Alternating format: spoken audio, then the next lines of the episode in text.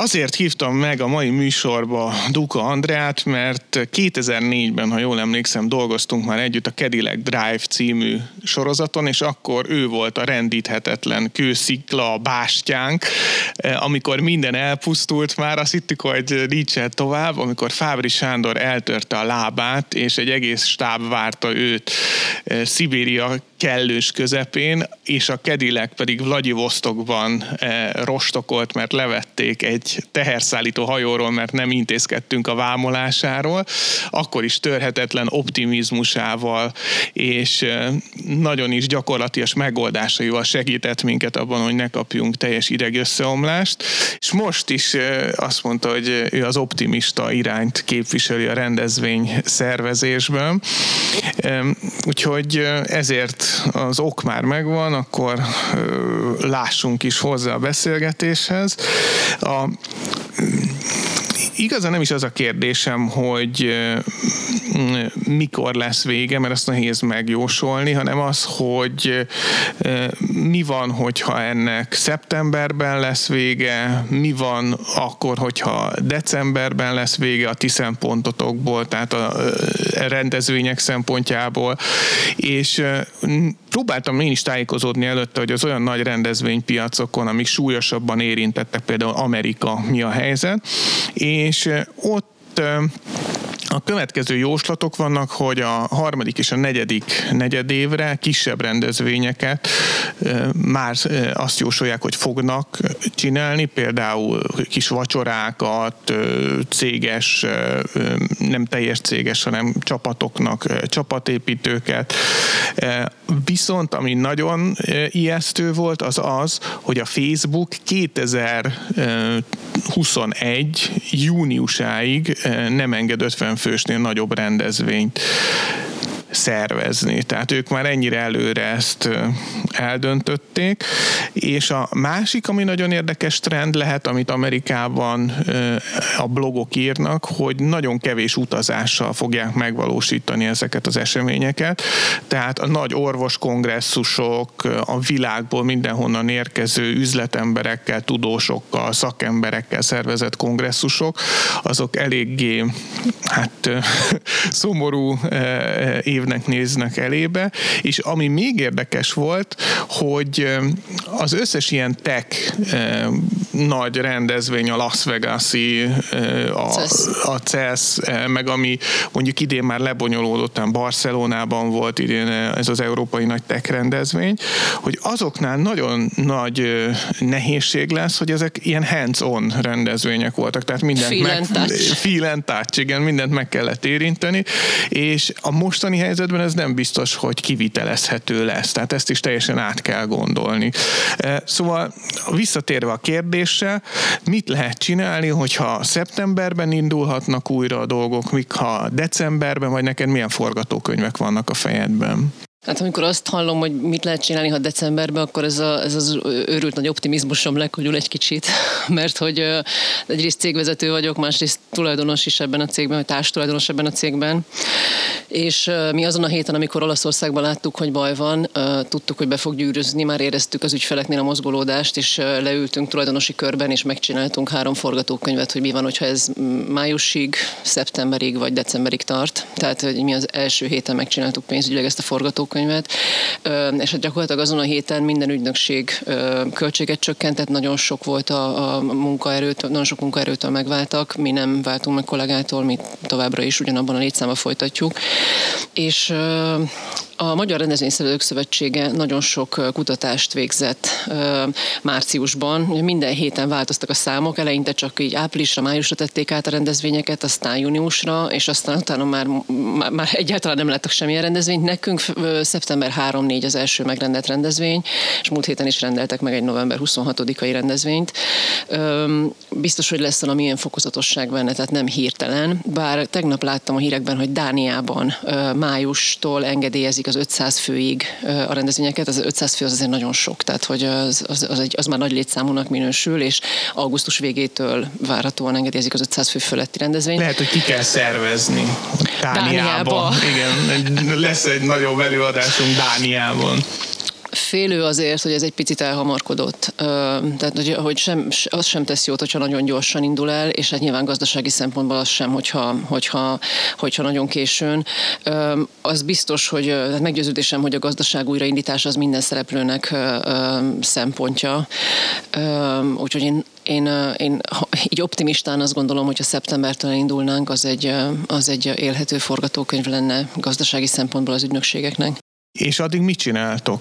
Nagyon érdekes. Mi egyrészt több lábon állunk, tehát nekünk, nekünk van kreatív csapat is, rengeteg grafikussal, social media csapattal, és ott is volt csökkenés a megrendelés számban, de nem drasztikus. És hát a, a kollégák, ők azt érzékelik, hogy ugyanúgy dolgoznak, mint eddig, mert hogy ajánlatkéréseink vannak. Az ügyfelek egy része kivár, és azt mondja, hogy amikor az egészségügyi szabályozás engedi, akkor kezdenek el gondolkodni azon, hogy mit szervezzenek és mikortól. És az ügyfelek másik része, akik mondjuk 20 éve szervezik ugyanott ugyanazt a a, családi napot, vagy, vagy, vagy karácsonyi rendezvényt, ők meg azon aggódnak, hogy majd nem lesz helyszín, mert mindenki arra a kettő-három hónapra szeretné besűríteni az egész évnyi találkozást, és, és ott tartunk már ajánlatadásokkal rengeteg, rengeteg projekten, hogy gyakorlatilag már most megszervezhetnénk a rendezvényt. Úgyhogy a kollégák dolgoznak, bár a cég nem érzékeli a bevételt egy ideje, ahogy gondolom a Duma Színház sem. I, hát mi sem érzékeljük a bevételt egyáltalán. Egyébként a nézőinknek nagyon hálásak vagyunk azért, hogy nagyon kevés a visszaváltás, és türelemmel várják, hogy az áttett rendezvények lebonyolódjanak. Nyilván, amik most elmaradtak céges rendezvények, azoknak is egy nagy részét áttették, és nekem például holnap lesz az első olyan céges rendezvényem, ami Microsoft Teams-ben bonyolódik le. Úgyhogy 150 fővel Microsoft Teams-ben, úgyhogy ez egy igazán szép kihívás lesz. És ti is érzékelitek egyébként, hogy jelentkezgetnek nálatok cégek évvégi lekérésekkel? Hogy nem. Vajon ráér a litkai, nem? Nem, egyelőre nálunk ez hát visszafogott, hogy finoman, finoman jelezem. Viszont a tartalmakat nagyon sokan fogyasztják, tehát nálunk ez nyilván eltérő, és ebből szempontból előnyös helyzetben vagyunk, hogy sok rögzített tartalmunk van, és egyszerű műsor gyártanunk akár otthoni körülmények között is, és a harmadik meg, hogy az embereknek szüksége van ilyen időkben erre, és nagyon rákapnak bármilyen tartalomra, amit adunk neki. És szerinted mi az, ami átmeneti ebből az egészből, és mi az, ami hosszú távú lesz. Gondolok itt arra, hogy ugyanúgy az USA-ban volt egy felmérés, ahol nyilván sokkal rosszabb a helyzet, de ott azt mondták, hogy 40%-a a polgároknak akkor sem menne rendezvényekre, hogyha a kormány engedélyezne, engedélyezné, és 60% jóval egészségtudatosabban és a higiéniára jobban ügyelve szeretne ilyen rendezvényeken részt venni.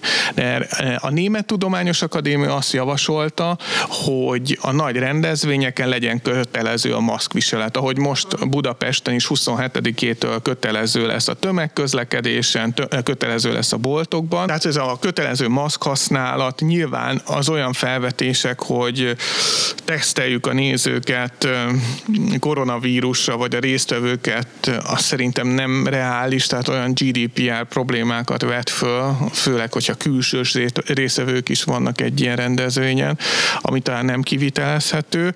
Azt szerintem maradni fog, hogy kevés legyen az érintés, tehát se puszi, se De hát ezek a díjátadók is valószínűleg furák lesznek majd, amikor ott hagynak egy díjat az asztalon, és neked el kell vinni, és utána mindenkit lefertőtlenítenek. E, és a másik pedig, e, ami eddig szerintem nem volt tipikus azért, hogy nagyon sok irányelv lesz egy ilyen e, rendezvényen, tehát nyilván ilyen social distancing elvek, hogy mikor jöhetsz, mikor nem. Mi is, amikor már itt elkezdett a járvány egy kicsit jobban beindulni e, Európában, mi nekünk is voltak ezek, hogyha lázas, ne jöjjön, hogyha ilyen helyen járt, akkor ne jöjjön közösségbe, amit akkor még nem volt nagy e, össztársadalmi kommunikáció erről, de úgy látjuk, hogy ez azért viszonylag sikeres volt, mert mi nem tudunk olyan esetről, ami itt történt volna, vagy innen indult volna. Azzal nem értek egyet, hogy nem volt sok irányelv, mert bár viselkedési irányelvek azok általában informálisak, de, de a szabályozás az nagyon szigorú. A, az élelmiszer szabályozás Magyarországon az egyik legszigorúbb egész Európában. A, az orvosi ellátásra, orvosi ügyeletre létszámarányosan nagyon szigorú a kormányrendelet van, a, a, a menekítési útvonalak megtervezésére, tehát hogy egy, egy rendezvényen borzasztóan sok mindenre kell figyelni. És azt gondolom, hogy az, a biztonság az most még inkább előtérbe fog kerülni. Mi is beszélgettünk a szakmában erről, hogy majd mi lesz, hogy majd maszkba megyünk. Ez biztos, hogy a készfertőtlenítés az megmarad, hogy a készfertőtlenítő gyártók mostantól nagyon sokáig ö, sokat kell majd gyártsanak. Az, hogy maszkban ülünk-e majd, mint ahogy mondjuk Ázsiában gyakori volt, hogy maszkban szolgáltak ki a pincérek bennünket és kesztyűben, hogy, hogy ez lesz majd a vendégekkel, lehet, hogy az elején ez lesz. Beszélgettünk olyanokról is, hogy egy százfős teremben lehet, hogy csak 50 széket teszünk majd be, de hát ez mondjuk a Zeneakadémián vagy a Műpában, a hangversenyteremben, ahol 1100 ember ugyanúgy közelül egymáshoz, ez nem tud megvalósulni. Úgyhogy ez nem csak a rendezvény szakmára, hanem, hanem egy nagyon-nagyon széles, tehát nem, nem csak a kommunikációs célú rendezvényekre, hanem a szórakoztatóiparra is, fesztiválokra is ugyanúgy kihat.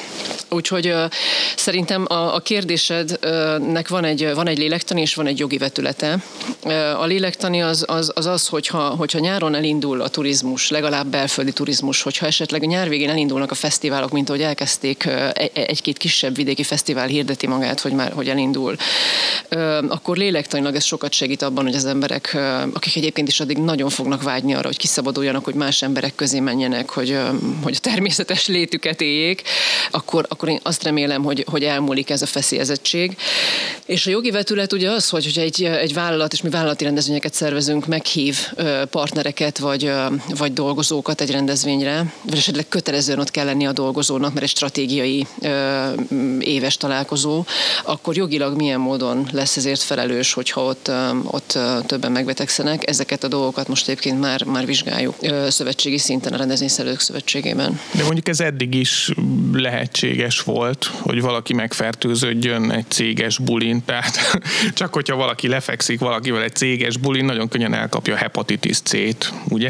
tehát ez nyilván ez az ő döntése. Ezekről a rendezvényszervezőkben bennünket, mint, a, mint kommunikációs szakembereket azért ritkán tájékoztatnak, de azért nagyon kevés eset van megbetegedésre. És hogy lehet felkészülni arra, hogyha visszatér? Ugye, mert most már nagyon sokan beszélnek arról, hogy majd visszatér a járvány, hogy majd jönnek új betegségek, amiknek más jellemzőik lesznek, de előre láthatóan ez, ez a új normalitásnak lesz a része. Segített a mostani időszak abban, hogy felkészüljünk ilyenre, vagy felkészüljetek ezekre az eseményekre? Van valami olyan guideline, amit innentől másként csináltok, vagy másként szerződtök esetleg majd a helyszínekkel, másként szerződtek az ügyfelekkel, mások lesznek mondjuk a általános szerződési feltételek ilyen szempontból, tehát a járvány kockázatok sokkal hangsúlyosabbá válnak-e? Igen, az látszott egyébként a, a, a, azon a héten, amikor a, a kormányzat meghozta a döntés, hogy száz főig lehet rendezvényt, és aztán egyáltalán nem lehet rendezvényt ö, szervezni, hogy, hogy, hogy elég sérülékenyek voltak a rendezvényes szerződések, mind az ügynökségeknél, mind a helyszíneknél, ö, és, és nagyon sokszor a, a partneri viszonyon vagy a jó indulaton múlott, hogy, hogy, hogy kifizetik-e a felek, vagy legalább felezik a kárt. Úgyhogy, úgyhogy ezen elindult egyébként egy, egy, egy nagy szövetség együtt együttműködés, és, és, és a, a rendezvényszerzők szövetségének a jogászak is adott erre vonatkozóan egy, egy útmutatást, hogy, hogy Viszmajor esetére például milyen, milyen javaslatai vannak. Sok, már most látszik, hogy a helyszínek sokkal több kötbért kérnek, néhol már szerződéskötésnél 100% előleget, akkor is, hogy ez egy decemberi rendezvény, tehát elindult egy, egy ilyen nagyon nehéz helyzet, mivel a nagyvállalatok ezt nem szerződésben nem szokták finanszírozni, ezért az ügynökségeken csattanhat egy ilyen nagy pénzügyi probléma. És a felelősségbiztosítás, vagy a biztosítási része az erre megoldás lehet, mert nekünk is van egyébként ugyanígy rendezvényszervezői felelősségbiztosításunk, tehát ez alól a járványhelyzetek az ki vannak véve, tehát mi Most hiába, ebben az hiába fizetjük évek óta a biztosításunkat, ez nem nyújt fedezetet ilyen helyzetekre. Erre az esetre a mi biztosításunk sem. Minden ügynökségnek van egyébként kötelezően, sőt, amikor vannak olyan rendezvények, ahol extrán kérünk felelősségbiztosítást, ezekre a helyzetekre nem volt eddig. Biztosítási iparágban is is hozhat új, új konstrukciókat egyébként ez a helyzet. Igen, mert e, ez óriási kockázat, tehát ez, ez nem, nem is tudom, hogy tényleg a nagy e, cégek fogják ezt túlélni, akiknek sok kessük van, mint minden iparágban, hiszen most megelőlegezni egy decemberi rendezvényt, ami ugyanúgy lehet, hogy elmarad, és ki tudja, hogy akkor mi lesz ennek a következménye, tehát hogy bukod-e ezt az előleget, amit kifizettél, mert mondjuk a te megrendelőd nem hajlandó ezt a kárt megtéríteni neked, azért az, azért az komoly.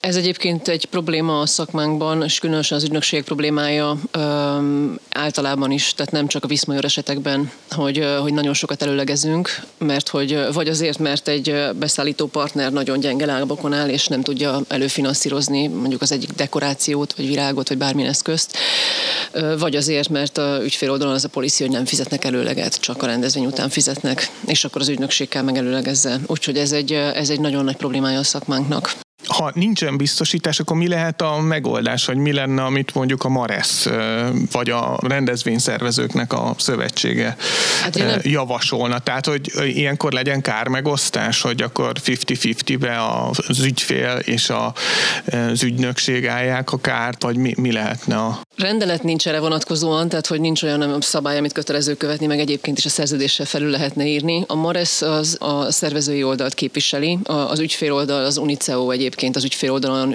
az ügyfél oldali rendezvényszervezők szövetsége. A Magyar Rendezvényszervezők Szövetsége a konferencia, kongresszus szervező ügynökségeket és beszállítókat védi, tehát hogy mi, mi egyébként az ügyfél oldal felé való tovább, tovább számlázást próbáljuk, próbáljuk elérni, hogy ne nálunk, mint egy ilyen köztes fél.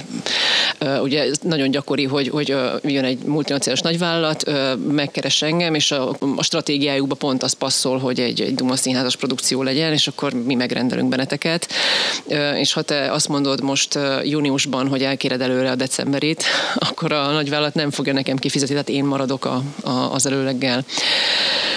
Úgyhogy a nagyvállalatoknak a, a, a, a szándékán kell változtatni az ügyben, és hát nekik is nehéz most ez a helyzet, ezt azért kiderült. Milyen online megoldások vannak most, amikkel át lehet hidalni ezt a köztes állapotot, amik mondjuk eddig nem voltak, de most alkalmazzátok, vagy amire nyitottak az ügyfelek, mert próbáltam én is azért utána kutatni ennek, hogy mik vannak. És mik, mit Nagyon érdekeseket egyébként, de kevés van. Tehát azt kell, hogy mondjam, hogy amilyen diszruptivitásban élünk ma, hogy minden olyan gyorsan kialakul, és hihetetlen sikerre tesznek szert alkalmazások, cégek, ez az. Ehhez képest most azért akkora váltást nem láttam. Nyilván az embereknek ez volt az utolsó, hogy hogyan szórakozzunk, amikor a cégüket kellett menteni, de Amerikában azért van egy-két példa, például a Jägermeisternek volt egy olyan promóciója, hogy Zoomon ittak a résztvevők dél délben. Délben? Eleve egy, azt hiszem, ez meghatározza a hangulatot Amerikában, vagy ez a hangulat meghatározza, hogy délben lehet inni, és koktélrecepteket osztottak meg egymással. Nem tudom, hogy a Jégerből milyen koktélt lehet csinálni, de biztos lehet próbálkozni vele. Vagy a Call of Duty-nak volt ennek a számítógépes játéknak egy olyan kezdeményezése, hogyha a játékban megosztottál egy bizony, vagy ha megosztottál egy bizonyos hashtaget, amit a Call of Duty-ból tudtál meg, akkor kaptál ajándék pizzát. Tehát majdnem mindenhol ez a jégeres promóció is úgy volt megszervezve, hogy Amerikában most már van egy cég, amelyik alkoholházhoz szállítást vállal. Uh-huh. Tehát majdnem mindenhol az egyik láb a e, delivery cég, tehát valaki, aki kivisz valamit, a másik pedig egy ilyen online e, aktivitás. Vagy e, a borsod is, ha nem tudom, hogy megvalósult-e, de hozzánk eljutott egy ilyen ajánlatkérésük online sörözésről, hogy uh-huh. az ő fogyasztóikat toborozta volna arra, hogy valami híres emberrel sörözzenek együtt. És Vagy, te lettél volna, Geri? Én nem, én nem vállaltam ezt az online sörözést, én nem vagyok az alkohol népszerűsítésének nagy híve, illetve ami talán a legnagyobb volt, ez a Pepsi Music Festival, ami nagyon sok felületen jelent meg, ugye zenészek otthon zenéltek, és ezt lehetett nyomon követni. Ti találkoztatok ilyen megkereséssel, vagy volt már ilyen eseményetek? Ö, igen, egyébként az, hogy a digitalizáció ennyire, ennyire elterjedt, az, az, az nekünk is a home office ezt nagyon, jó, tehát nagyon jól meg tudjuk oldani, bár projektet prezentálni tenderen, úgyhogy mondjuk nem látjuk az ügyfél szemét, mert azt mondja, hogy épp a gyerek ott van mellett, és akkor ne legyen már kamera, és akkor csak azt halljuk, hogy csend van a másik oldalon, és néha megkérdezzük, hogy ott vagy még. Úgyhogy ez, ez, ez nehézé teszi a munkát. Mi kialakítottunk egy tréner céggel, egy partner cégünkkel egy online csapatépítőt, szintén az által említett felületen, és, és ez egyébként ezt magunkon leteszteltük, és imádtuk. Tehát, hogy egész nap ott ülünk a gép előtt, és mégis ez a három óra, amiben ez egy ilyen kémjátszma tematikájú volt, 50 fővel lehet megoldani, és akkor 10 fős csoportokra osztják egyébként 5 moderátorral, és olyan nagyon klassz, vicces, vicces feladatok vannak, és, és, és hiába ugyanazt a kollégát látom, akivel egyébként előtte, előtte beszéltem egy projektről, mégis annyira jó érzés ilyen laza helyzetben látni, és, és ez meg is rendelte már több ügyfelünk. Meglepő módon itt is előjött egy jogi kérdés, hogy hogyha küldünk akkor egy pizzát, mert mennyire poén, hogy, hogy menjen a csapatépítőn egy pizza mindenkinek haza, akkor jogilag kifelel, a pizzától megbetegszik valaki. tehát, tehát nagyon-nagyon, tehát minden új megoldás hoz magával egy, egy új feladatot. Pedig hosszú távon biztos megbetegszik a pizzától, ha sokat eszik. Tehát ez szív- és érrendszeri betegségek is lehet, lehet, hogy ti veritek be az utolsó szöget a koporsójába ezzel a pizzával. De egyébként... Ebben az esetben nem így lesz, mert emiatt letiltottuk egyébként a pizzát. jó, jó lesz majd a jövőben szórakozni, ebből az látszik. Meg még volt egy példám egyébként, tehát hogy ez, ez, ez a mi saját projektünk volt, de, de a Magyar Telekom például, és ami egyébként össznépileg ilyen szívdobogtató a rendezvényes szakmának, hogy van egy Telekom Electronic Beats sorozatuk, ami alapvetően rendezvényekre épül, egy zenei, zenei platform, és csináltak egy Spotolj Otthon nevű programot, 60 budapesti helyszínen a saját DJ-vel bejelentkeztek, ez még nem lenne olyan ritkaság, viszont fizettek virtuális béleti díjat a helyszínnek, és fizettek a DJ-nek is. És, és ez viszont szívmelengető, hogy, hogy, hogy nem csak egy, egy reklámfelületet adnak egy budapesti helyszínnek, hogy bemutatkozzon, hanem tényleg, mintha egy rendezvényt szerveztek volna, ugyanúgy kifizették őket. De érdekes nagyon egyébként a zoomolás, meg az összes ilyen online videójelenlétes értekezletnek a, a lélektana, mert pszichológusok, meg én is azt tapasztaltam, hogy háromszor olyan fárasztó egyébként. Azért, mert majdnem mindenkit látsz, és majdnem végig figyelnek, hiszen ott ülsz a kamera előtt, hogyha be van kapcsolva, és ami a legfárasztóbb, ez az 1,2 másodperces késés. És ezt kimutatták pszichológusok, hogy táv kapcsolatoknál, tehát amikor egy kollégával távban beszélsz, az nagyon rossz, hogyha késve kapod a választ, mert sokkal rosszabb a percepciód róla, mert azt gondolod róla, hogy nem figyel, holott tudod, hogy ez egy kommunikációs adottság, hogy őnek is csúszik egy kicsit a hangjahoz képest, amit te mondtál.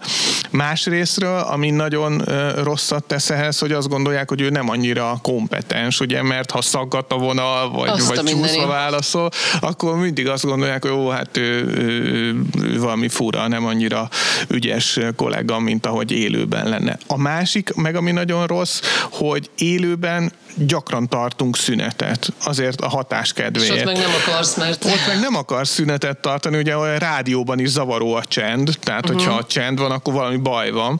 És így a kommunikációban is azt érezzük, hogyha egy Skype hívásban hatásszünetet tartunk, vagy akár egy ilyen podcastban is, akkor az valami kommunikációs hiba, tehát ami eddig kommunikációs hiba volt, az, az valós kommunikációs hibának tűnik, amit pedig csendnek szánsz, az pedig egy technikai mal malőrnek. Szóval ezért is nagyon nehéz eh, műfaj ez a, ez a távjelenlét, vagy ez a kommunikáció. Van egyébként egy pár dolog, amiben szerintem nagyon jó lesz, hogyha, hogy, hogy, hogy ehhez hozzászoktunk. Tehát szerintem van egy pár olyan találkozó, aminél természetesebb lesz, hogy jó, ezért most ne fussunk össze, hanem akkor a, nem egy zoomos vagy teamses megbeszélés legyen, vagy a gyógytornászomhoz nem kell bemenni a klinikára.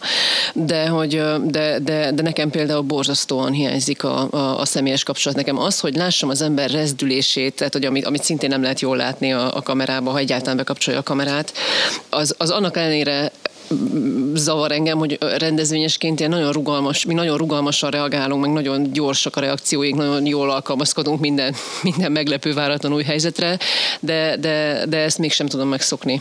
Hat hete, most már hatodik hete. Igen, és készültök egyébként vészhelyzeti tervekkel? Tehát van, van ilyen contingency plan ilyen esetekre, mert most mi ezt tanultuk meg, hogy nyilván mi elég erősen digitalizáltak vagyunk, és elég sok mindent láttuk már, és felkészültünk, készültünk, de ilyen mértékű haváriára nem voltunk nem voltunk készek. És most szerintem ez egy jó időszak mindenkinek a rendezvényes szakmában is, hogy átgondolja, hogy ilyen esetben mit fogok csinálni. Mert nyilván ti átgondolod, mi van, ha tűz van, mi van, ha ez van, mi van, ha az van, de arra, hogy egyszerre 40 rendezvényt kell áttenni, lemondani, értesíteni, nálunk több tízezer jegyvásárlóhoz eljutatni ezt az információt, tehát ez eddig meg se fordult a fejünkben. Szóval készítettek ilyen terveket? Most? Ebben a pillanatban nem, mert most minden áll. Tehát, hogy, hogy azon kívül, hogy tervezünk, tehát kreatív koncepciókat, kommunikációs stratégiát tervezünk a őszi-téli rendezvényekhez, vagy rendezvények kapcsán, de, de, de azt, hogy, azt, hogy majd ha azt le kell mondani, vagy tehát ezekre nincs itt az időpillanat, hogy, hogy ezeken gondolkozunk. A cég kapcsán igen, ott, ott, ott, ott volt olyan időszak az elején, amikor gyakorlatilag minden nap újra terveztünk, tehát annyira változtak a dolgok, segédcsomag jön, nem jön, mi lesz, hogy, hogy, hogy gyakorlatilag minden nap volt tulajdonosi megbeszélés, hogy, hogy mit csináljunk. Ott alapvetően stratégiának azt választottuk, hogy azokat a területeket, amiket nem érint annyira a válság, azokat megpróbáljuk erősíteni, és, és a rendezvényterületen pedig tényleg mindenkit megtartani, és fennmaradni. És vannak egyébként számok arról, hogy körülbelül mennyi kiesést jelent ez a rendezvény szakmának? Mert amit én hallottam, a Fesztivál Szövetség kommunikált egy számot, ami a 80 milliárdos nagyságrend volt, ami a direkt bevételkiesést jelentheti a fesztiválok elmaradásával, és ennek a közvetett vagy másodlagos hatása a szektorban az olyan 300 milliárd forint körüli összegre jött ki a becsléseik között. Hogy ti a rendezvényeknél csináltatok valamilyen kalkulációt? Igen, a rendezvény szövetségében felmérték, hogy a tagság, ami 130 cég, és kizárólag vállalati konferenciákat, kongresszusokat és rendezvényeket szerveznek, körülbelül 250 milliárd forintos éves forgalommal rendelkezik, hogy ebből mennyi esik ki. Ugye a január, február még működött, márciustól már azért szinte mindenkinek lemondtak mindent, úgyhogy azt nem tudjuk, hogy mennyi fog ebből kiesni.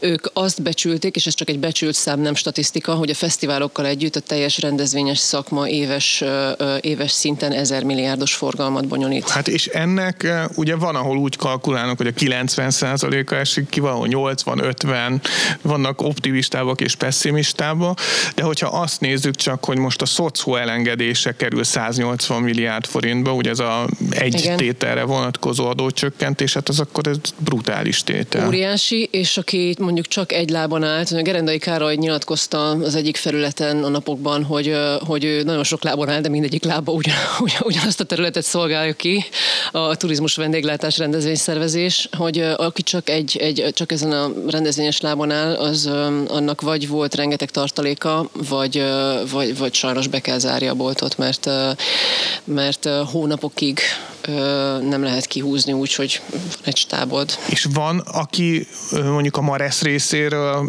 most konzultál a kormánya, hogy mi legyen, hogy legyen, és mik a javaslatok, hogy ilyen esetben tényleg, hogyha gyakorlatilag kihúztak minden tápellátást egy ágazatban, sőt, még a szünetmentest is felrobbantották, akkor mit lehet tenni, vagy egyáltalán hogy lehet támogatni egy ágazatot ilyen esetben? Vagy szerintetek mi lenne a jó? Maresz egyébként is nagyon, nagyon jól kommunikál a tagokkal, tehát social platformokon, e-mailben, tehát borzasztóan gyorsan reagáltak. Gyakorlatilag első héten elkezdték küldeni a, az igényfelmérőket, a statisztikákat kértek be azonnal mindenkitől, kinél mennyi lemondás van, milyen típusú rendezvények, milyen helyszíneken, és első ként álltak lobby készen, hogy, hogy, hogy kerüljünk be a, a támogatott iparágak közé.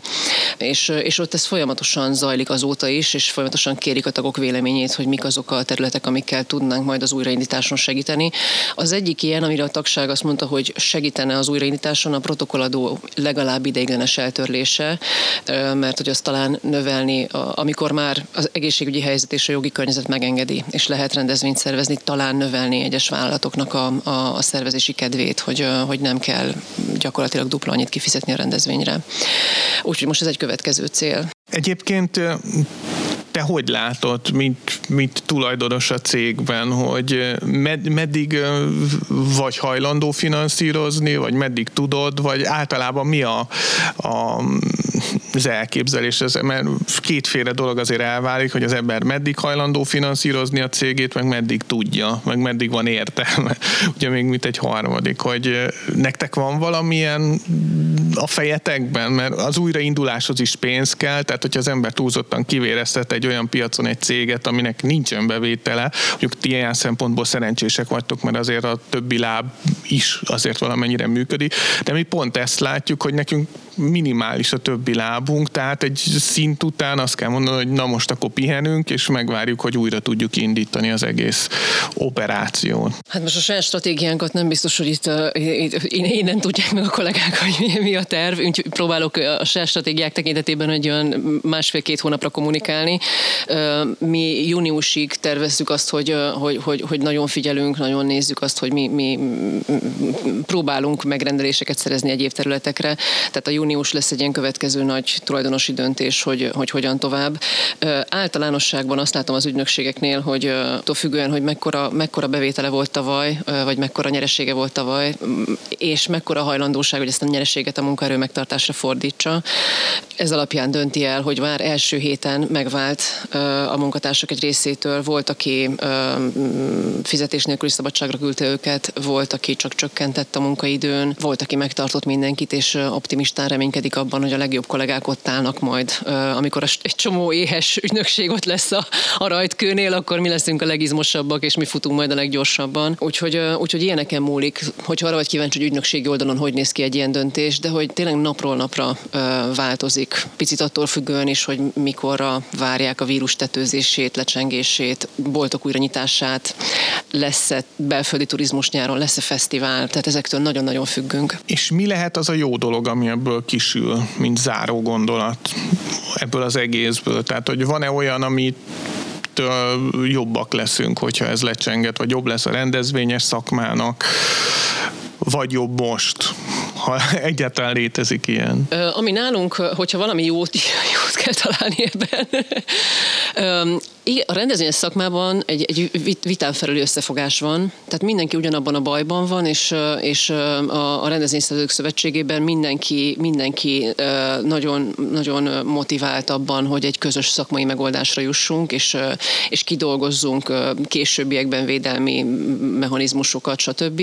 Úgyhogy ez egy, ez egy bár, bár nem vágyott, de tehát, egy hozadéka ennek a rendszernek. Nálunk az ügynökségben egyébként az, hogy, a, a, az, az, hogy az az egyébként nagyon fegyelmezett rendszer, amit itt a bevezetőben beszéltél rólam, és hát ez azóta is megvan, hogy, hogy, hogy én, én nagyon fegyelmezett szakmának érzem a mi szakmánkat, tehát gyakorlatilag egy élő, élő tévéadás vagyunk, egy élő rádióadás az, amit mi csinálunk, és, és az a fegyelmezettség az így 6 hét után is megvan. Tehát, hogy az összes vezető borzasztóan felelősen kezeli a csapatát, minden reggel státuszoltatja őket, ugyanúgy megvannak a heti riportok, az ügyfélkapcsolatok ugyanolyan élénkek, cool hunting nagyon erős, tehát hogy minden, ami ilyen kulságvagányság van a világban, azokat összeszedik, és sőt, ezeket egy hírlevélbe raktuk be, és akkor van egy ilyen ügyfél hírlevél, jó dolgok a, a home office-ra, ez a neve, és minden hétfőn kiküldjük Spotify listával egybekötve. Tehát, hogy a, hogy a, a, a mi csapatunkban egy ilyen nagyon, nagyon nagyon erős egymás segítése, fegyelem, szorgalom, tehát hogy, hogy és, és továbbra is fennmarad így hat hét után is. Alapvetően ezeket tudom pozitívumként említeni. Nagyon szépen köszönöm, hogy eljöttél, és hát minden jót kívánok a jövőre nézve Vagány, is. hogy én jutottam eszedbe, és nektek is minden jót köszönöm. Köszi.